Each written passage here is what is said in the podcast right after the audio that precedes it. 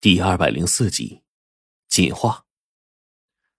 我们家关于这个鳞片的秘密已经传了七十年了，但是具体说身上沾染这枚鳞片的人啊，只有我当年吃过那东西肉的太爷爷，以及我爷爷、二爷、姑奶奶，剩下的就直接是我了。而我们这些人里，或者是早夭的，或者是没文化的，一辈子都不知道这鳞精的鬼怪。我所知道的线索也是有限的。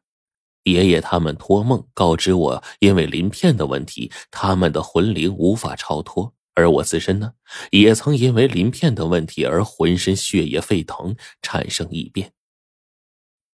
此刻，我忽然抬头去看面前的火烈，发现这家伙眉宇之间有一种旁人不及的从容和淡定。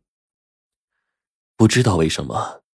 我从他身上看到的是一种希望，一种斗志，又似乎是抗争。我忽然觉得眼前这个人给人一种很坚韧的感觉。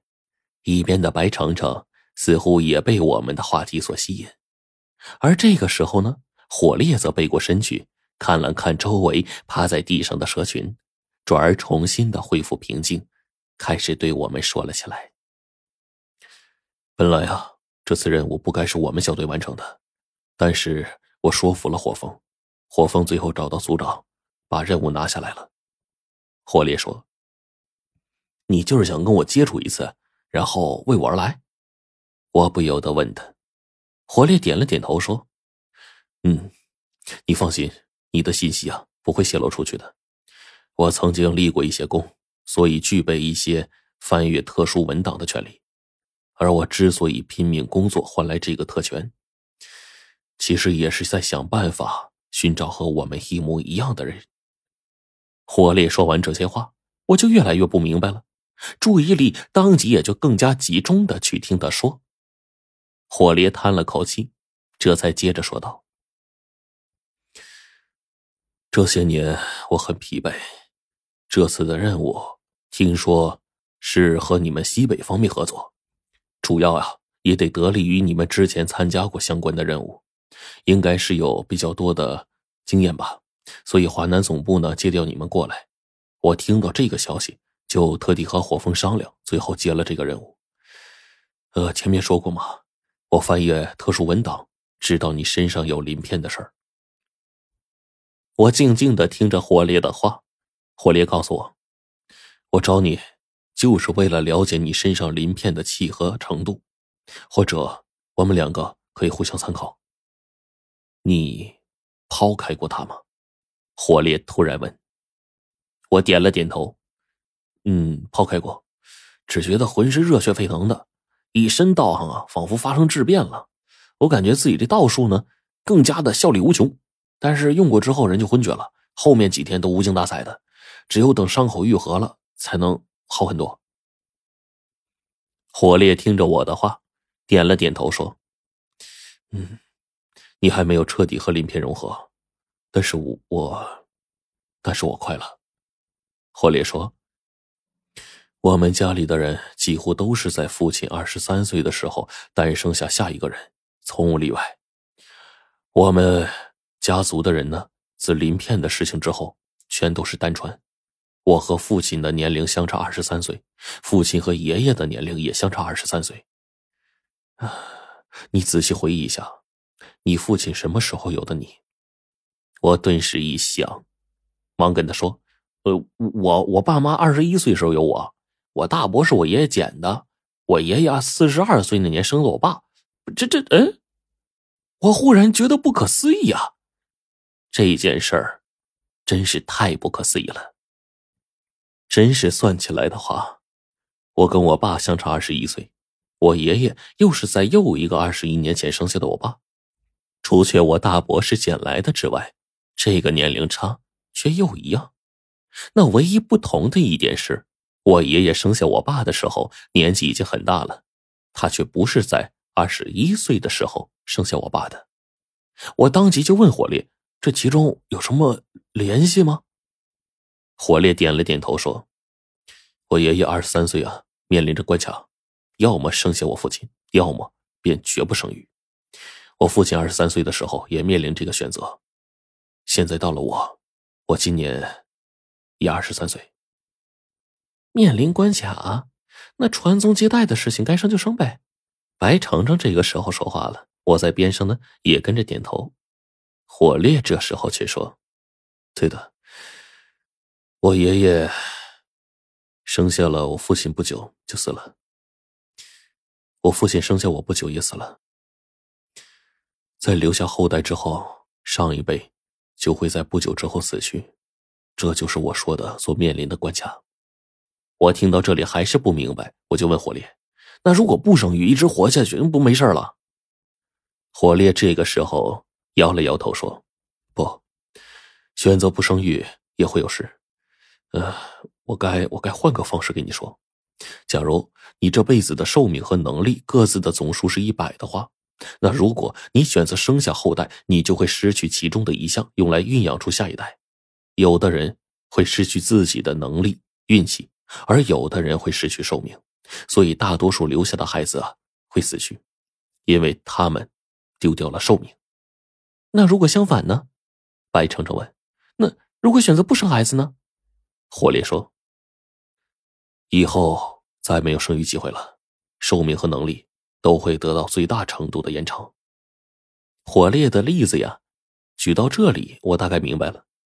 那选择生育的话，就会失去很多人这辈子潜在的东西，比如说阳寿、能力、运气。这样的人，大多数的结果都是会短寿，变得平庸。而选择独自一个人拒绝延续后代的话，那这个人的寿命、能力各项指标都会延长很多。这就是这枚鳞片所具有的能力。到了这会儿，我问霍利：“你怎么知道这么多呀？”百年前，我的家族还未死去的人就开始专攻道术了，期望研究出这些东西。这都是他们从总结中得来的。唉。而且啊，事实远非我们想象的这么简单。如果选择独活，不准备生育的话，就预示着家族就此绝后。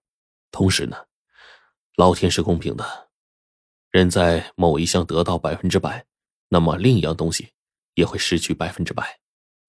我得到的东西啊，会和失去的东西一样成正比。最后，我肯定会在今后的岁月里，再失去有些对我很重要的东西。所以你现在就是因为这鳞片不知道如何选择。对，抛开别的不谈，你和自身鳞片的融合程度大概会在你二十一岁的时候达到顶峰，到时候你将面临选择。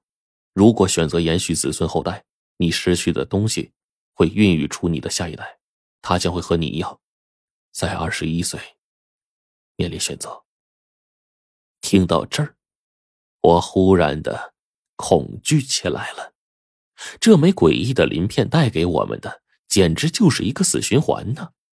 可是我不由得想到了一个问题：为什么我太爷爷当年吃了那东西的肉之后，却在几年之内连续让太奶奶生下了我爷、我二爷还有姑奶奶呢？还有，我爷爷这辈子啊传下来，我父亲竟然都没事我把这个问题问了火烈。火烈却叹了口气说：“可能是个变数吧。如果不出变数，你今年二十岁，一年之后，你也会面临选择。”白程程听到火烈的话，坐在一旁安慰我，然后问火烈：“有办法去除这枚鳞片吗？不让他跟着咱们？”“没用的，去掉了，它还会再长出来。至于彻底去掉它的办法，历代都在探索。”哎，火烈这个时候眼睛一亮，我我是不是该豁出去自己，想办法破掉身上的鳞片呢？你的寿元会增加，能力会得到大幅提高，但是你别忘了啊，你得到多少就会失去多少啊！我提醒道。这个时候，我的心呢也开始跟着火烈纠结，终于遇见了一个跟我很像的人，可却想不到，到了这里。